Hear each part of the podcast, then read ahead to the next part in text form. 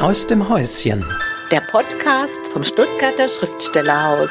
Mit der Ausgabe vom 4. Juni 2021 und am Mikrofon Astrid Braun und Wolfgang Tischer und diesmal sind wir beide, senden wir beide aus dem Häuschen, wenn man das bei einem Podcast so nennen kann und nennen will, denn wir sind tatsächlich wieder vor Ort, sitzen uns Auge in Auge gegenüber. Ja, wir haben inzwischen auch Routine mit der Aufbausituation. Wir haben alles wunderbar eingerichtet.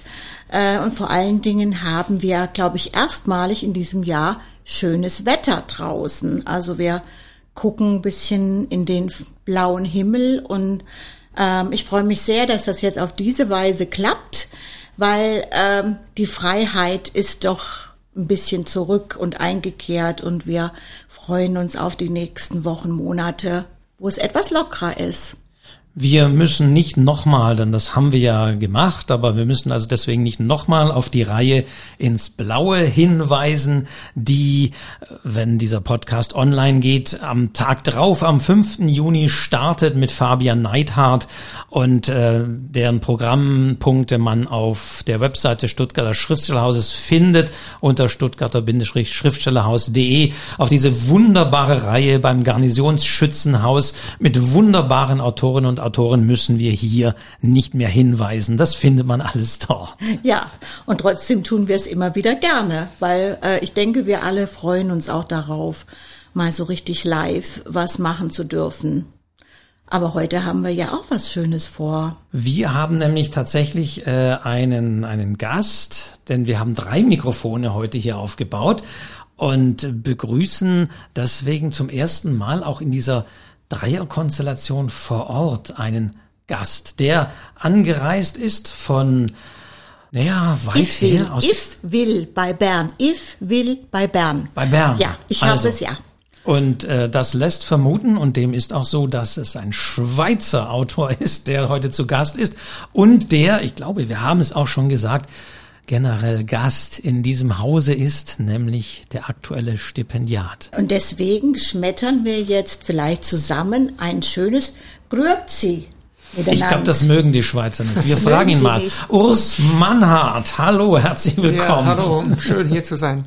Mögen die Schweizer, wenn es, wenn Deutsche Grüezi sagen? Grüezi? Oder? Also, wie soll ich sagen, ich finde es natürlich hübsch, äh, wenn sich da jemand bemüht, aber mit den Schweizer Dialekten ist natürlich wie überall in der Welt komplizierter. Ich sage selber nie Grüezi, ich sage Grüßig. Okay. okay. Was heißt, welchen Dialekt sprichst du damit? Nicht lupenreines Bernerisch, aber nahezu. Jetzt haben wir aber einen wichtigen Hinweis bekommen aus Bern. Bern ist für uns alle ein bisschen ein Fixpunkt, weil Ifwil sagte mir jetzt eigentlich nicht so viel, äh, als Osman halt seine Bewerbung eingeschickt hat. Aber Bern ist als Bezugspunkt ähm, ganz schön, zumal wir schon mal einen Autor hatte, der, äh, ich glaube, er ist sogar in Bern geboren, der Lorenz Langenecker, 2006 äh, war der hier im Stuttgarter Schriftstellerhaus, ähm, kam auch aus dieser Gegend, hat Bern zumindest literarisch verewigt. Jetzt wollen wir mal rausfinden, was Urs Mannhardt ver verewigt in seiner Literatur. Tatsächlich ja, ähm, eben ist er hier als Stipendiat, hat sich wie jedes Jahr, es immer viele tun, sich hier beworben für die zwei bis drei Stipendien, die das Haus beziehungsweise der Verein oder wie man es äh, als Ausrichter nennen möchte, eben ausschreibt. Und das ist ein sogenanntes Aufenthaltsstipendium. Das heißt, man verbringt also dann in der Regel drei Monate auch hier in der Stipendiatenwohnung in der Kanalstraße 4. Also ich bin super froh, dass der Urs Mannhardt jetzt hier im Haus ist, äh, wohnt zwei Stockwerk über mir in der Stipendiatenwohnung äh, und hat ja eine fantastische Ankunft hier gefeiert, nämlich per Velo, wie man auf Schweizerisch sagt. Also mit dem Fahrrad kam er von Bern über Hinterzarten und Schwarzwald hier ein, eingefahren. Ähm, ich konnte das ein bisschen beobachten, weil er hatte von Tübingen aus eine kleine Nachricht geschickt, Ich bin jetzt in Tübingen und dann habe ich persönlich habe dann gedacht, okay, dann dauert es noch ganz viele Stunden, aber nein, ein geübter Radfahrer ist super schnell und neben uns, das kann man jetzt nicht sehen, steht auch das Objekt der Begierde, nämlich sein Fahrrad, ein selbst zusammengebautes Rad, wie er mir verraten hat. Und Fragen wir ihn vielleicht ja. am besten mal selbst, genau. Was ist also das ist jetzt kein es ist kein E-Bike? Sondern tatsächlich ein ähm, M-Bike, also Muskelkraft angetrieben. was ist das für ein Rad? Für was? Wie sagt man dazu? Äh, ich sag dem Messaggero, weil es so getauft ist.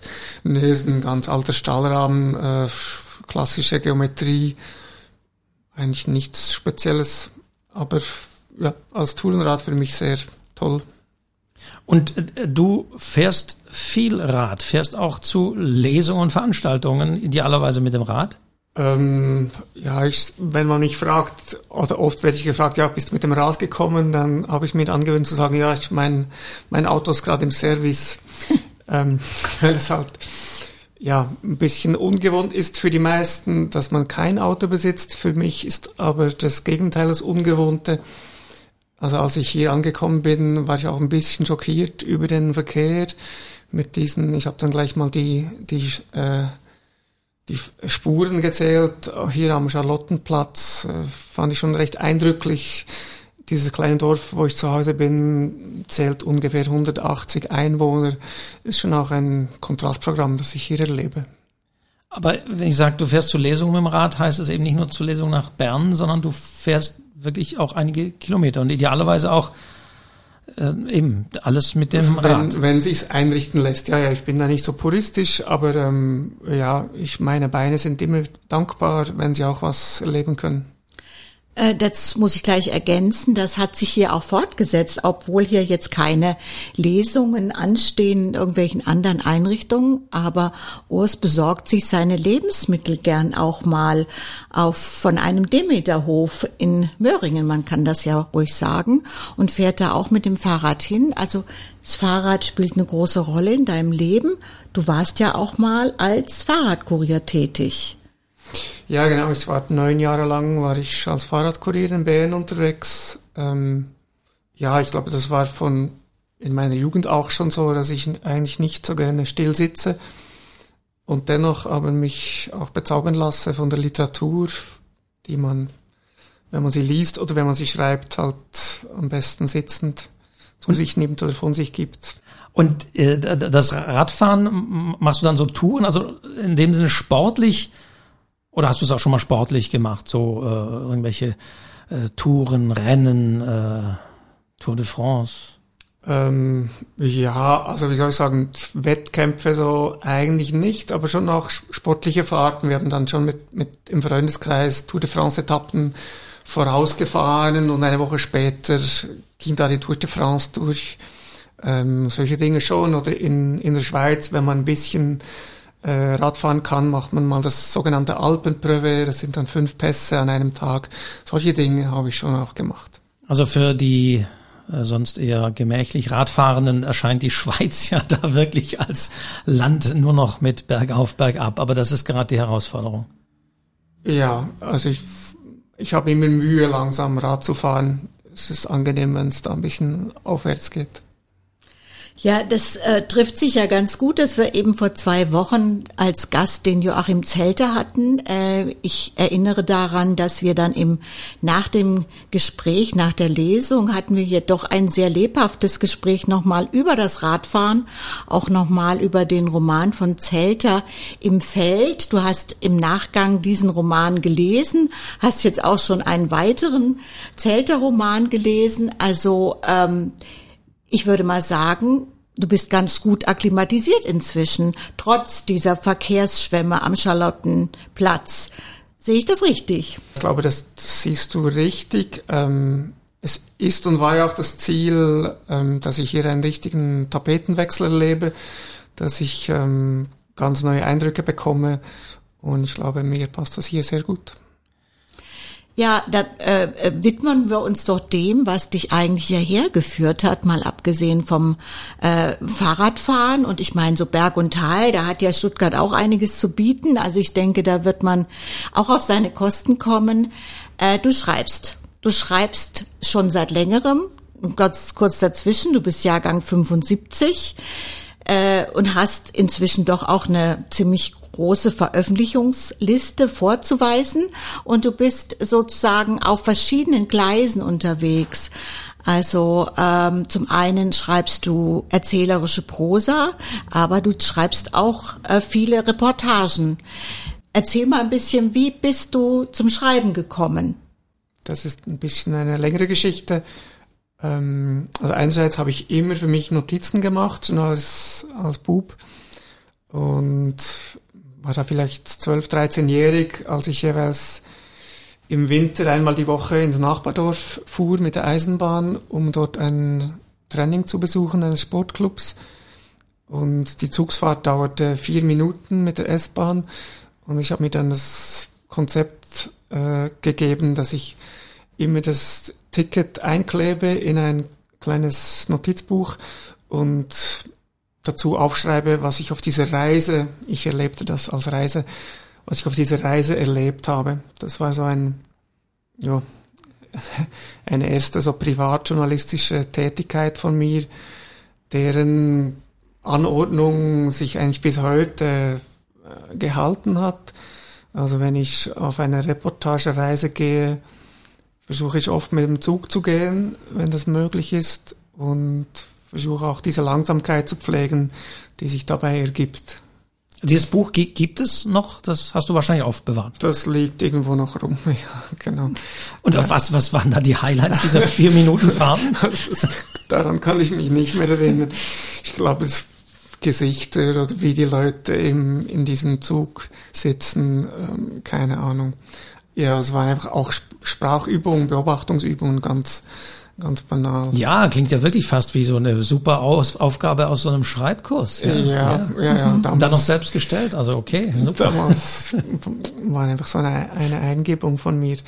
Also einerseits war das Schreiben und, und das Beobachten dafür war wie etwas ganz Gewöhnliches für mich. Und andererseits bin ich aber in einem ländlichen Umfeld aufgewachsen, wo jetzt so etwas wie Schriftsteller oder schon nur eine akademische Ausbildung etwas war, das für mich nicht in Frage kam. Es war nicht in meiner Reichweite, nicht in meinem sozialen Biotop. Und äh, so musste ich dann klar eine, eine Lehre absolvieren. Ich war dann irgendwann 15 oder 16, habe äh, mit Schrecken festgestellt, dass plötzlich alle meine Freunde, die hatten eine Lehrstelle und ich dachte, ja, aha, warte, ich kann ich auch nicht ewig in der Schule bleiben, jetzt muss ich was machen. Und da ging ich verzweifelt zum Berufsberater.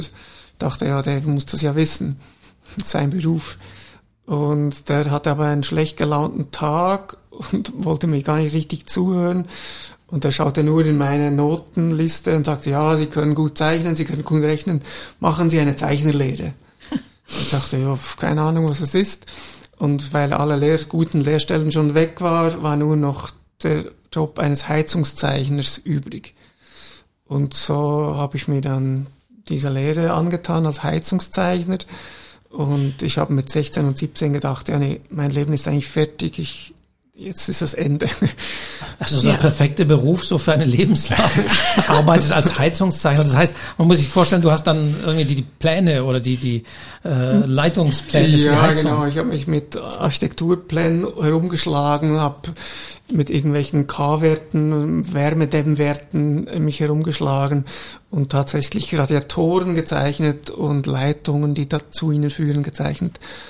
Und ich fand alles total traurig und deprimierend und die Stimmung im Büro war zum Flüchten. Ja, kann man sich wirklich gut vorstellen. Aber woher kam dann der Kick? Was kam danach? Ähm, ja, das war eigentlich das, das Tolle eben und deswegen äh, mache ich diesen Ausschweif. Ähm, weil die Lehrstelle weit weg war, musste ich mit zwei S-Bahnen dorthin fahren, morgens eine Stunde, abends eine Stunde. Und damals gab es keine Mobiltelefone und keine Ablenkung. Und nach einem halben Jahr aus dem Fenster schauen, war die Langweile so groß, dass mir klar wurde, ich sollte vielleicht mal ein Buch in die Hand nehmen. Und so kam ich äh, zu den kurzen Essays von Peter Bixel und ja. da ging mir plötzlich eine Welt auf.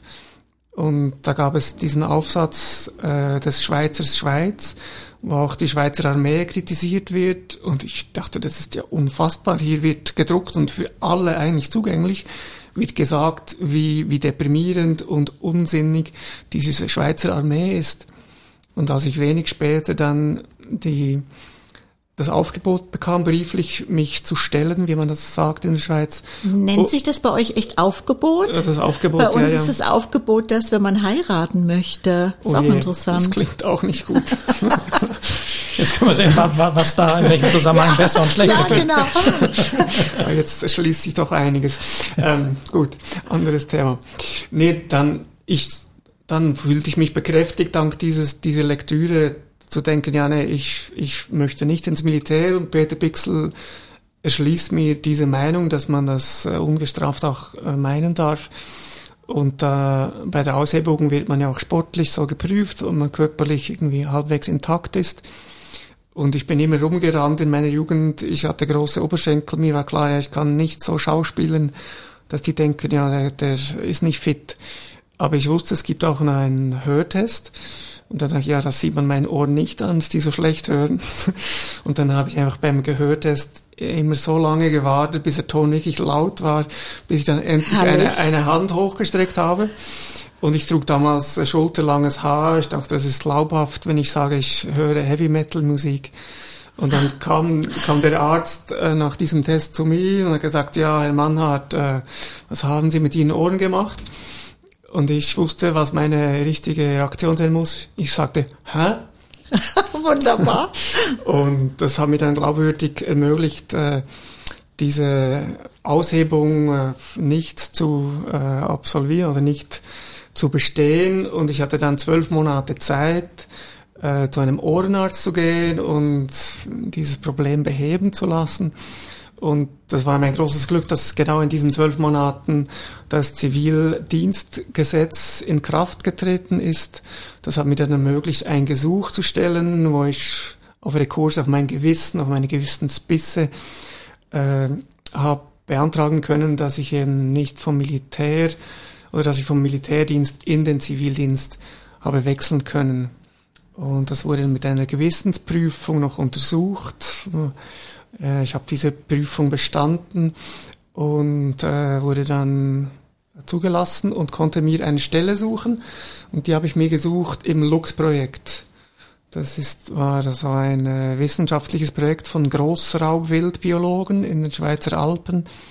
Die haben untersucht, äh, ja, welche Habitate dass die Luchse bevorzugen. Es gab in den 70er, 80er Jahren einerseits legale wie auch illegale Wiederansiedlungen von Luchsen. Und der Luchs war 100 Jahre lang äh, nicht präsent in der Schweiz und ist dann zurückgekehrt. Und in diesem Projekt habe ich dann mitarbeiten können, ein halbes Jahr lang. Es war ziemlich abenteuerlich. Ich habe zusammen mit einem Biologen gewohnt in einer Wohngemeinschaft habe dann täglich auch nicht nur den Luchs kennengelernt, sondern auch den Widerstand in der ländlichen Bevölkerung, diesen Hass. Ich habe den persönlich auch mitbekommen, äh, weil mein Auto trug eine große Antenne. Ich war von, von überall her klar ersichtlich als Luchsbiologe und galt in der lokalen Bevölkerung auch als Befürworter des Luchses. Und als ich den dann zu erklären versuchte, ja, ich sei gar nicht Biologe, ich mache hier nur Zivildienst, dann war das umso schlimmer. Dann ja. haben sie mich ohnehin noch deutlicher als Landesverräter bezeichnet. Und diese Begegnungen haben mich so aufgewühlt, dass ich dann immer, wenn ich zwei Tage frei hatte, mal zweimal die Monat, ging ich zurück in meine angestammte Wohngemeinschaft und ich glaube, ich habe die auch ein bisschen vollgetextet, weil ich vielleicht ein bisschen einsam war dort und eines Abends, wo ich so ein, ein Abend lang das Küchengespräch dominiert hatte, hat ein Freund von mir gesagt, du Urs, du erzählst immer so packend und ausführlich diese Geschichten. Warum machst du nicht, warum machst du nicht ein Buch darüber? Und dann stand ich ein bisschen fassungslos da und habe gemerkt, ich habe keine guten Ausreden, das nicht zu versuchen. Und so kam es zu meinem ersten Roman. Das äh, bedeutet natürlich, dass da zwei Sachen richtig gut zusammengefunden haben. Zum einen äh, die Geduld und vor allen Dingen die Beobachtungsfähigkeit und die Beobachtungsgabe und auch den Beobachtungswunsch, um Dinge richtig einordnen zu können. Also das ähm, finde ich jetzt hat sich eigentlich sehr gut ergänzt. Aber du bist ja dann trotzdem noch mal auf die Universität gegangen, wenn ich das richtig in Erinnerung habe nach diesem ersten halben Jahr bei den Biologen habe ich noch ein Studium in Angriff genommen. Was, was hast du da studiert? Also war das auch was Naturwissenschaftliches oder schon gleich in der Nee, Germ das war dann wieder in der, in der Richtung des Peter Bixel. Das, ich, wollte, ich wollte mehr von Texten erfahren. Das heißt?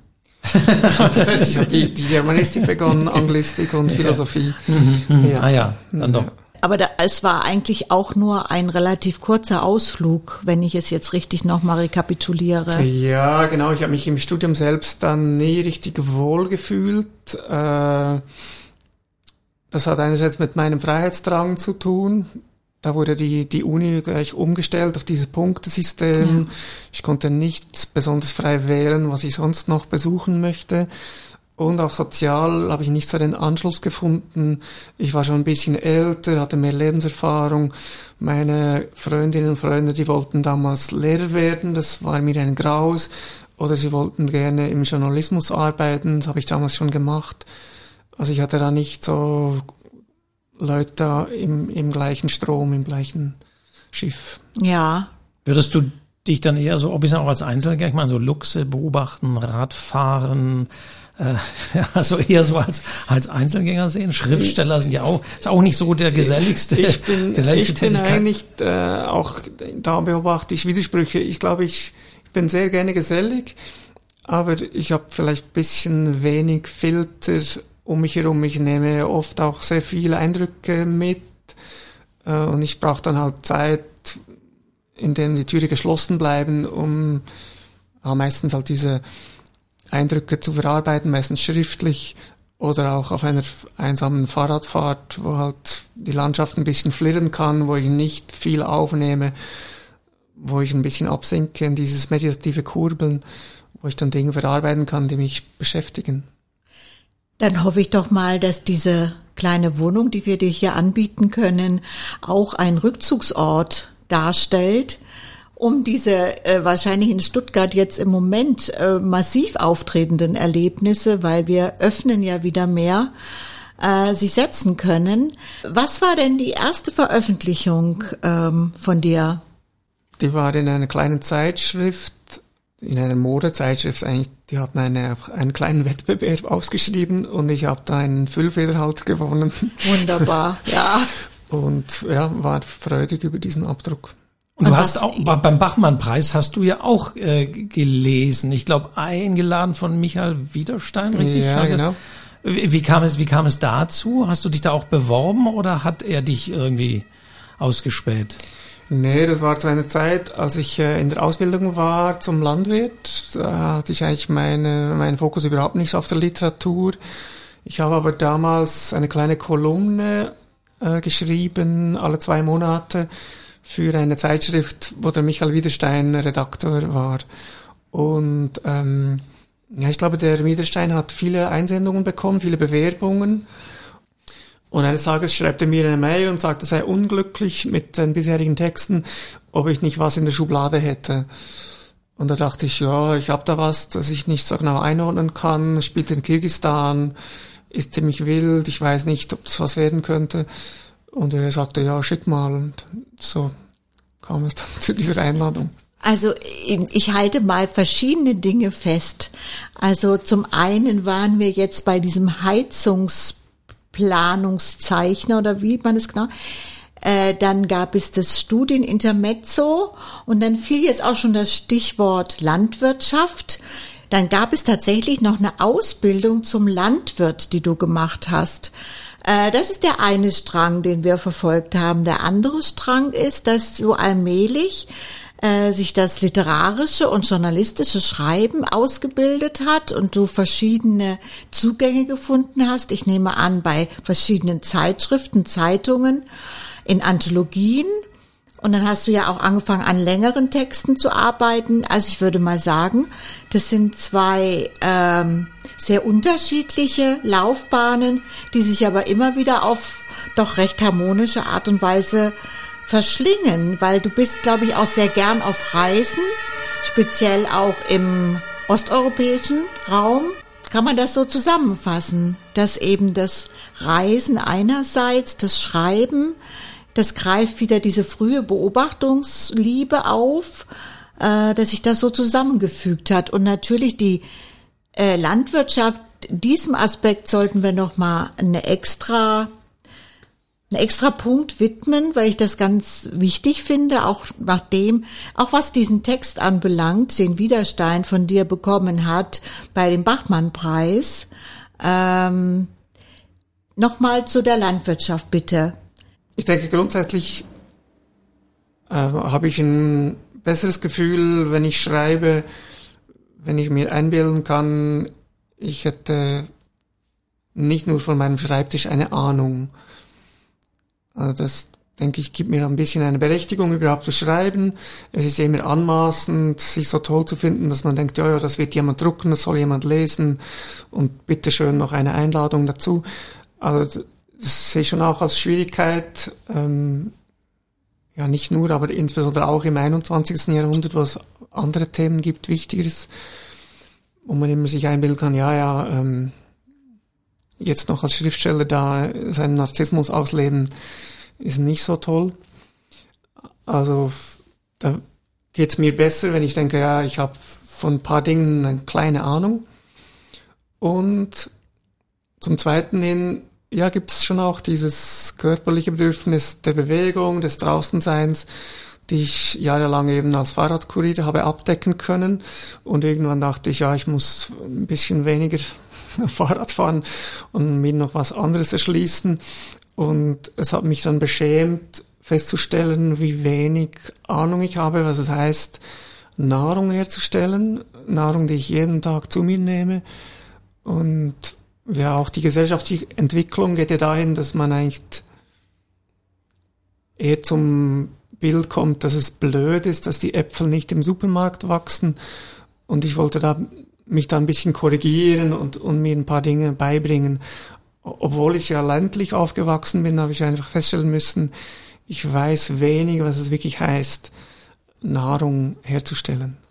Ja, also so nach äh, einen Boden zu bearbeiten zum Beispiel, ja, mit Tieren umzugehen. Also äh, ähm, ich habe ja von dir gehört, dass du die letzten Jahre in einem äh, äh, auf einem Demeter-Bauernhof gearbeitet hast und dafür die Tierhaltung äh, speziell zuständig gewesen bist.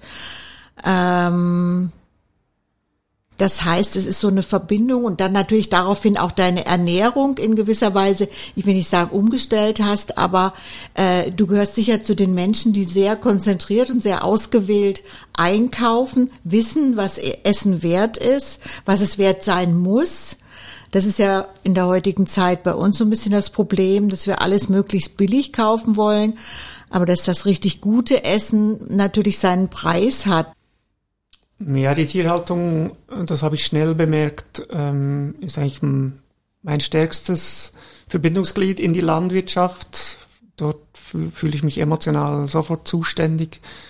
Ähm, hängt vielleicht auch damit zusammen, dass ich halt äh, mich vegetarisch ernähre und dass ich, ja, wie andere, die nicht landwirtschaftlich aufwachsen, halt doch auch äh, stark reagiert auf Sachen wie Tierwohl. Ähm, es ist auch ein Feld, das äh, rasch zu Fehlern führt. Ähm, da muss ich auch einiges dazu lernen und also ich habe das auch mitbekommen, dass man dann, wenn man einen Bauernhof führt mit Tieren, dass man dann im Winter äh, wenn die Kühe halt bei minus sieben Grad draußen sind, bekommt man Anrufe von der Nachbarschaft und sagt, ja, was sei Tierquälerei und das gehe doch nicht und müsse jetzt die Kühe sofort reinnehmen.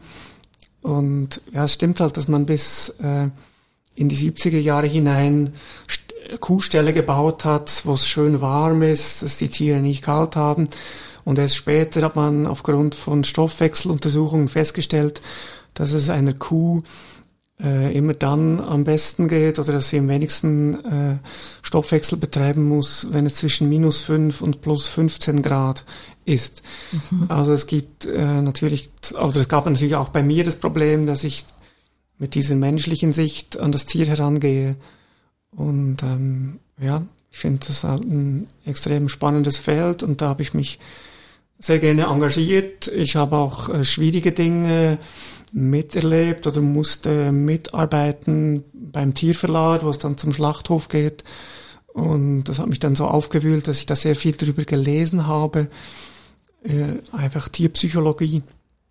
Und ich war dann sehr glücklich, als ich in den letzten, im letzten halben Jahr eigenverantwortlich diese kleinen Tiertransporte übernehmen durfte, wo ich also drei Wochen Zeit hatte, mit einem jungen Stier das Spazieren am Strick zu üben, Vertrauen aufzubauen, Ängste abzubauen, Belohnungssystem einführen konnte mit einer Möhrenfütterung, solche Dinge. Aber ihr Vertrauen hast du dann ganz zum Schluss dann doch brechen müssen. Ganz brutal missbraucht, ja. Das finde ich ein, eine sehr schwierige Aufgabe. Aber ich, ich trage Lederschuhe, ich konsumiere Milch, äh, ja, und ich, ich finde halt, gerade in der Schweiz, wo es äh, die Topografie halt oft nicht zulässt, dass Ackerbau betrieben wird. Gerade dort, wo natürlicherweise eben Gras wächst, hat die Tierhaltung eben ihre Berechtigung. Wenn man dich fragt, welchen Beruf du hast, was antwortest du dann? Hm, je nachdem, wer die Frage stellt. Also unter Landwirten fühle ich mich unglaublich als Schriftsteller und unter Schriftstellern fühle ich mich unglaublich als Landwirt. Also wenn ich dir hier im Schriftstellerhaus die Frage stelle, sagst du, du bist Landwirt. naja, ja, hier, hier fühle ich mich doch eher als Schriftsteller, weil ich halt ja, mich nicht um Tiere kümmere hier. Ja, aber trotzdem ähm, äh, ich denke, das darf man auch erzählen, dass du im, nach einem Tag des Ausruhens, als du hergekommen bist, bist du ja dann doch, äh, ich muss, musste ein bisschen lachen, weil du bist gleich nach Möhringen gefahren zu dem Reierhof. Der ist, denke ich, Stuttgart, Stuttgartweit sogar recht bekannt. Das ist ein bekannter Demeterhof, äh, der sich auch dadurch auszeichnet, dass man die Tiere da ähm, beobachten kann.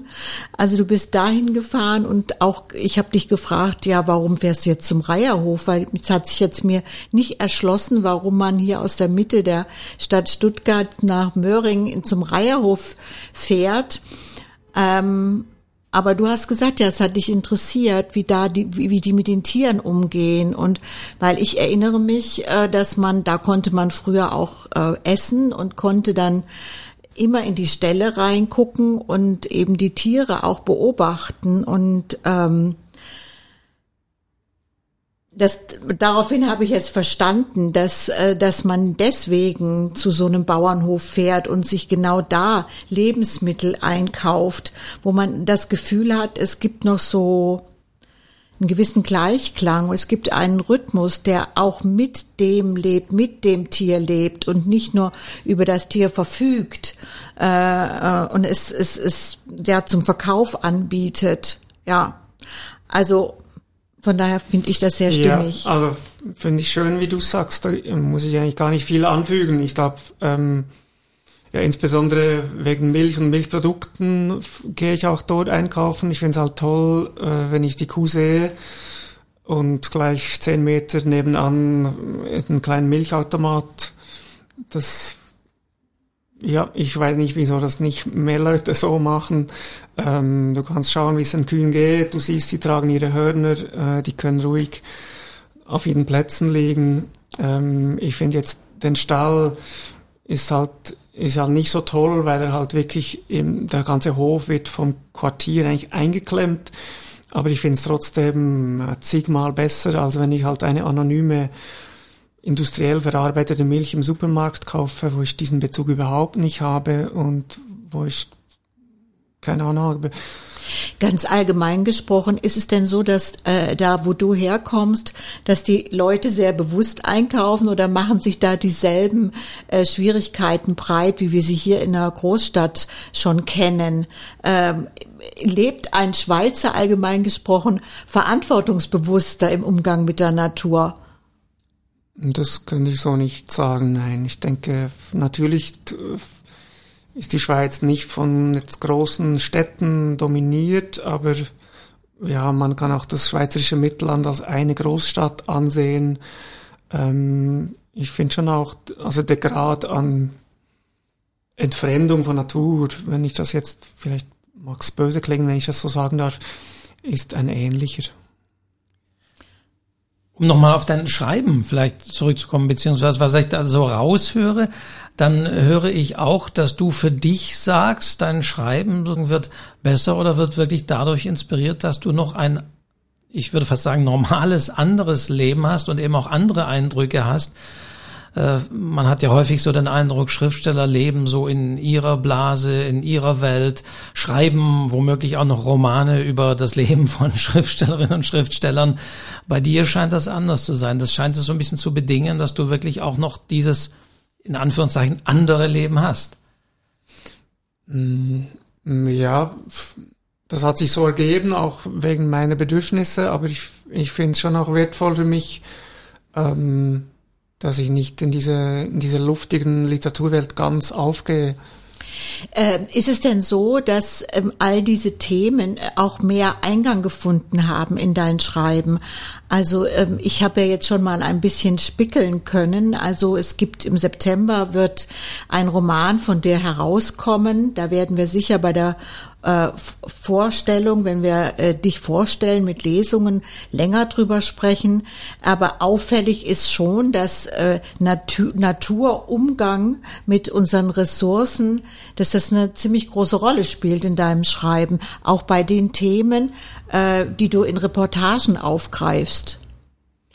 Ähm, ja, ich denke, Ökologie ist seit jungen Tagen ein, ein Thema für mich. Ähm, und ich hoffe mit dem neuen Roman äh, so das Thema so angegangen zu sein, dass es nicht moralisch wirkt oder dass das Erzählerische im Vordergrund steht. Aber ähm, ja, es ist schon auch eine starke Triebfeder. Der Roman erscheint, äh, wie du es gerade gesagt hast, Astrid, im, im September. Im September. Im, äh, Sezession. Sezessionsverlag Berlin. Mhm heißt Geschwind und hat einen Untertitel, den ich mir jetzt nicht merken konnte. Urs, nenn ihn bitte nochmal. ja, bitte. Geschwind oder das mutmaßlich zweckfreie Zirpen der Grillen. Äh, Urs ist so ein bisschen bekannt für seine Titel. Bitte nenn uns die Domodossola-Fassung nochmal. Die Anomalie des geomagnetischen Feldes südöstlich von Domodossola.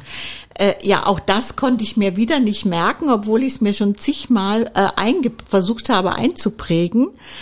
Äh, Sind das da, Titel, die von dir, die ja. von dir kamen?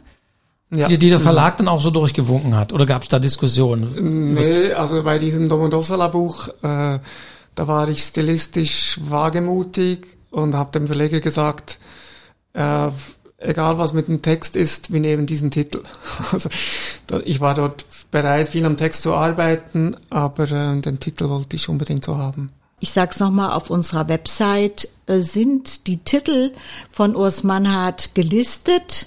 Schauen Sie einfach nochmal, ich sag's nochmal, www.stuttgarter-schriftstellerhaus.de äh, wo alle Stipendiaten dieses Jahres, wir haben dieses Jahr drei, wir hatten schon Olga Martinova und nach Urs Mannhardt kommt für das letzte Quartal der Wiener Lyriker Raul Eisele, wenn ich es jetzt mal so Revue passieren lasse. Es ist schon ganz schön, wir sind in diesem Jahr ziemlich international unterwegs, also aus verschiedenen Ländern. Was hast du dir für hier vorgenommen? Ich weiß, es gibt jetzt gerade im Moment das Endlektorat von diesem Roman, den wir vermutlich am 10. Juni auch intensiver vorstellen. Äh, was ist hier dein Bestreben? Ja, ich bin tatsächlich ein bisschen ähm, absorbiert vom, vom letzten Schliff für das neue Buch.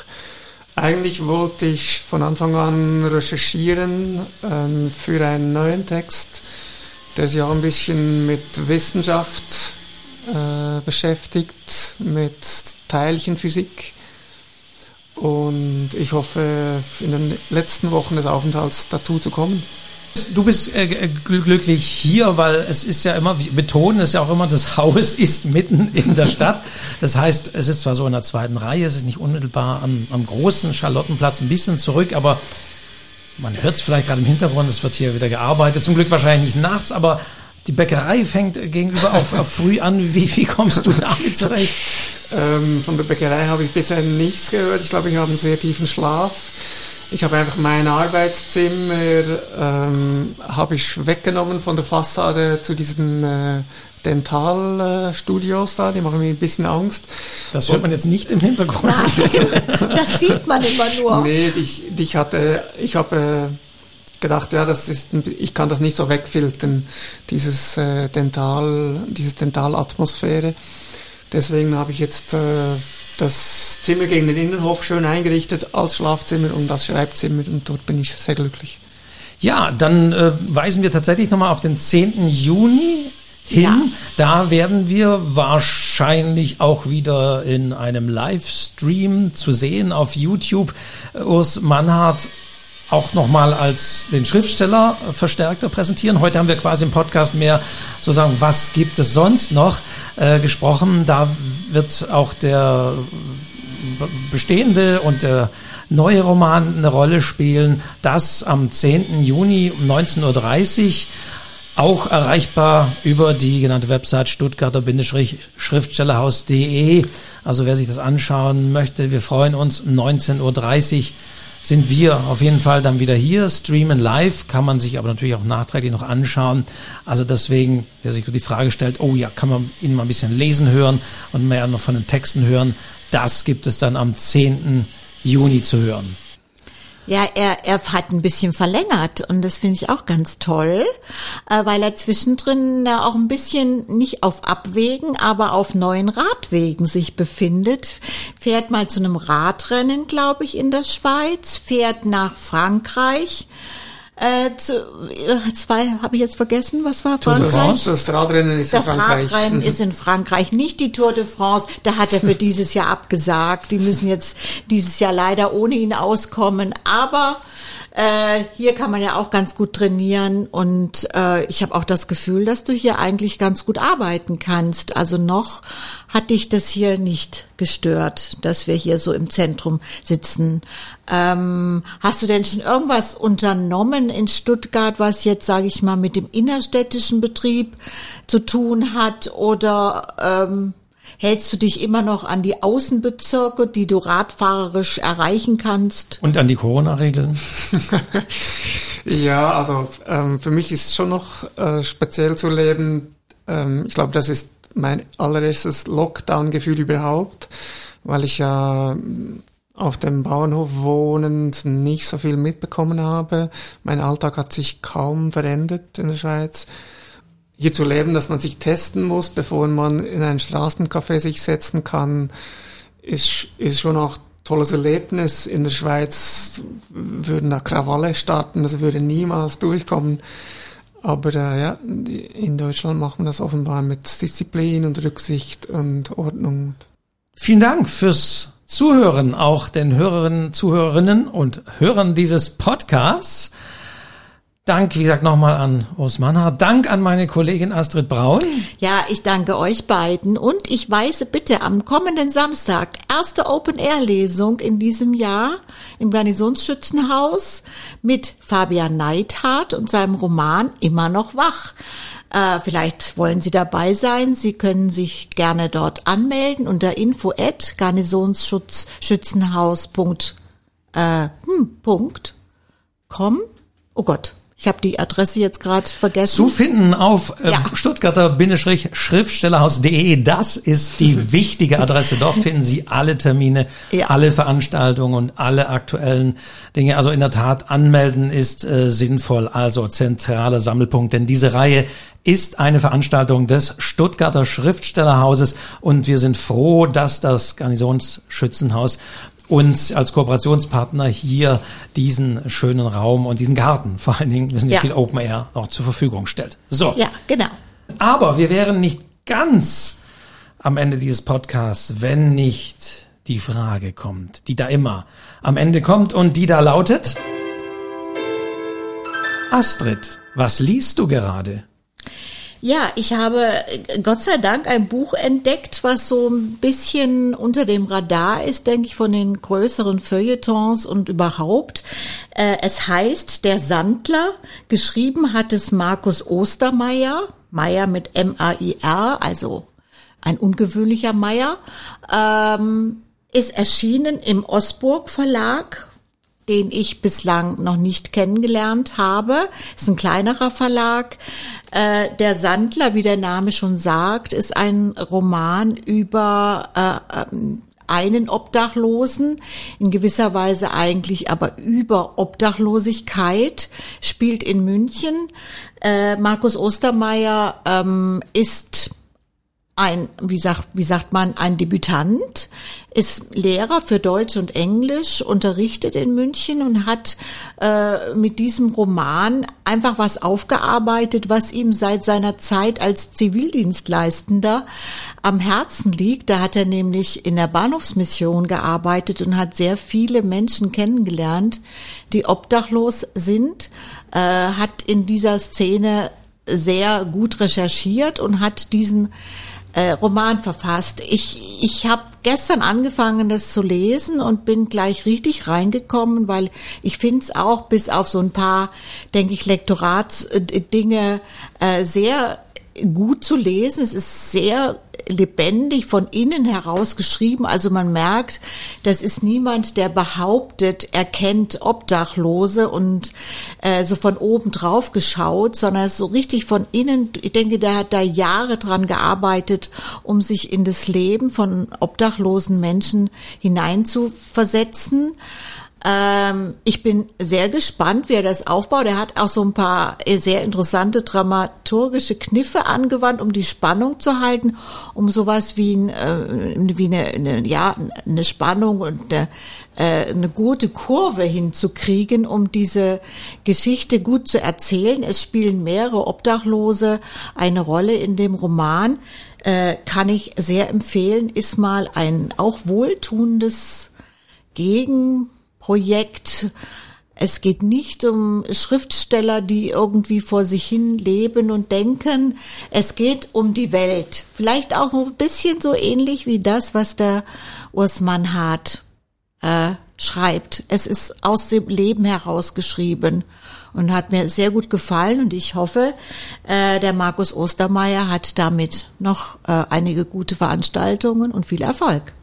Also Markus Ostermeier, der Sandler erschien im Ostburg Verlag. Vielen Dank, Astrid. Und wir sagen jetzt nochmal und tausendmal vielen, vielen Dank fürs Zuhören und wir verabschieden uns aus dem Stuttgarter Schriftstellerhaus. Tschüss.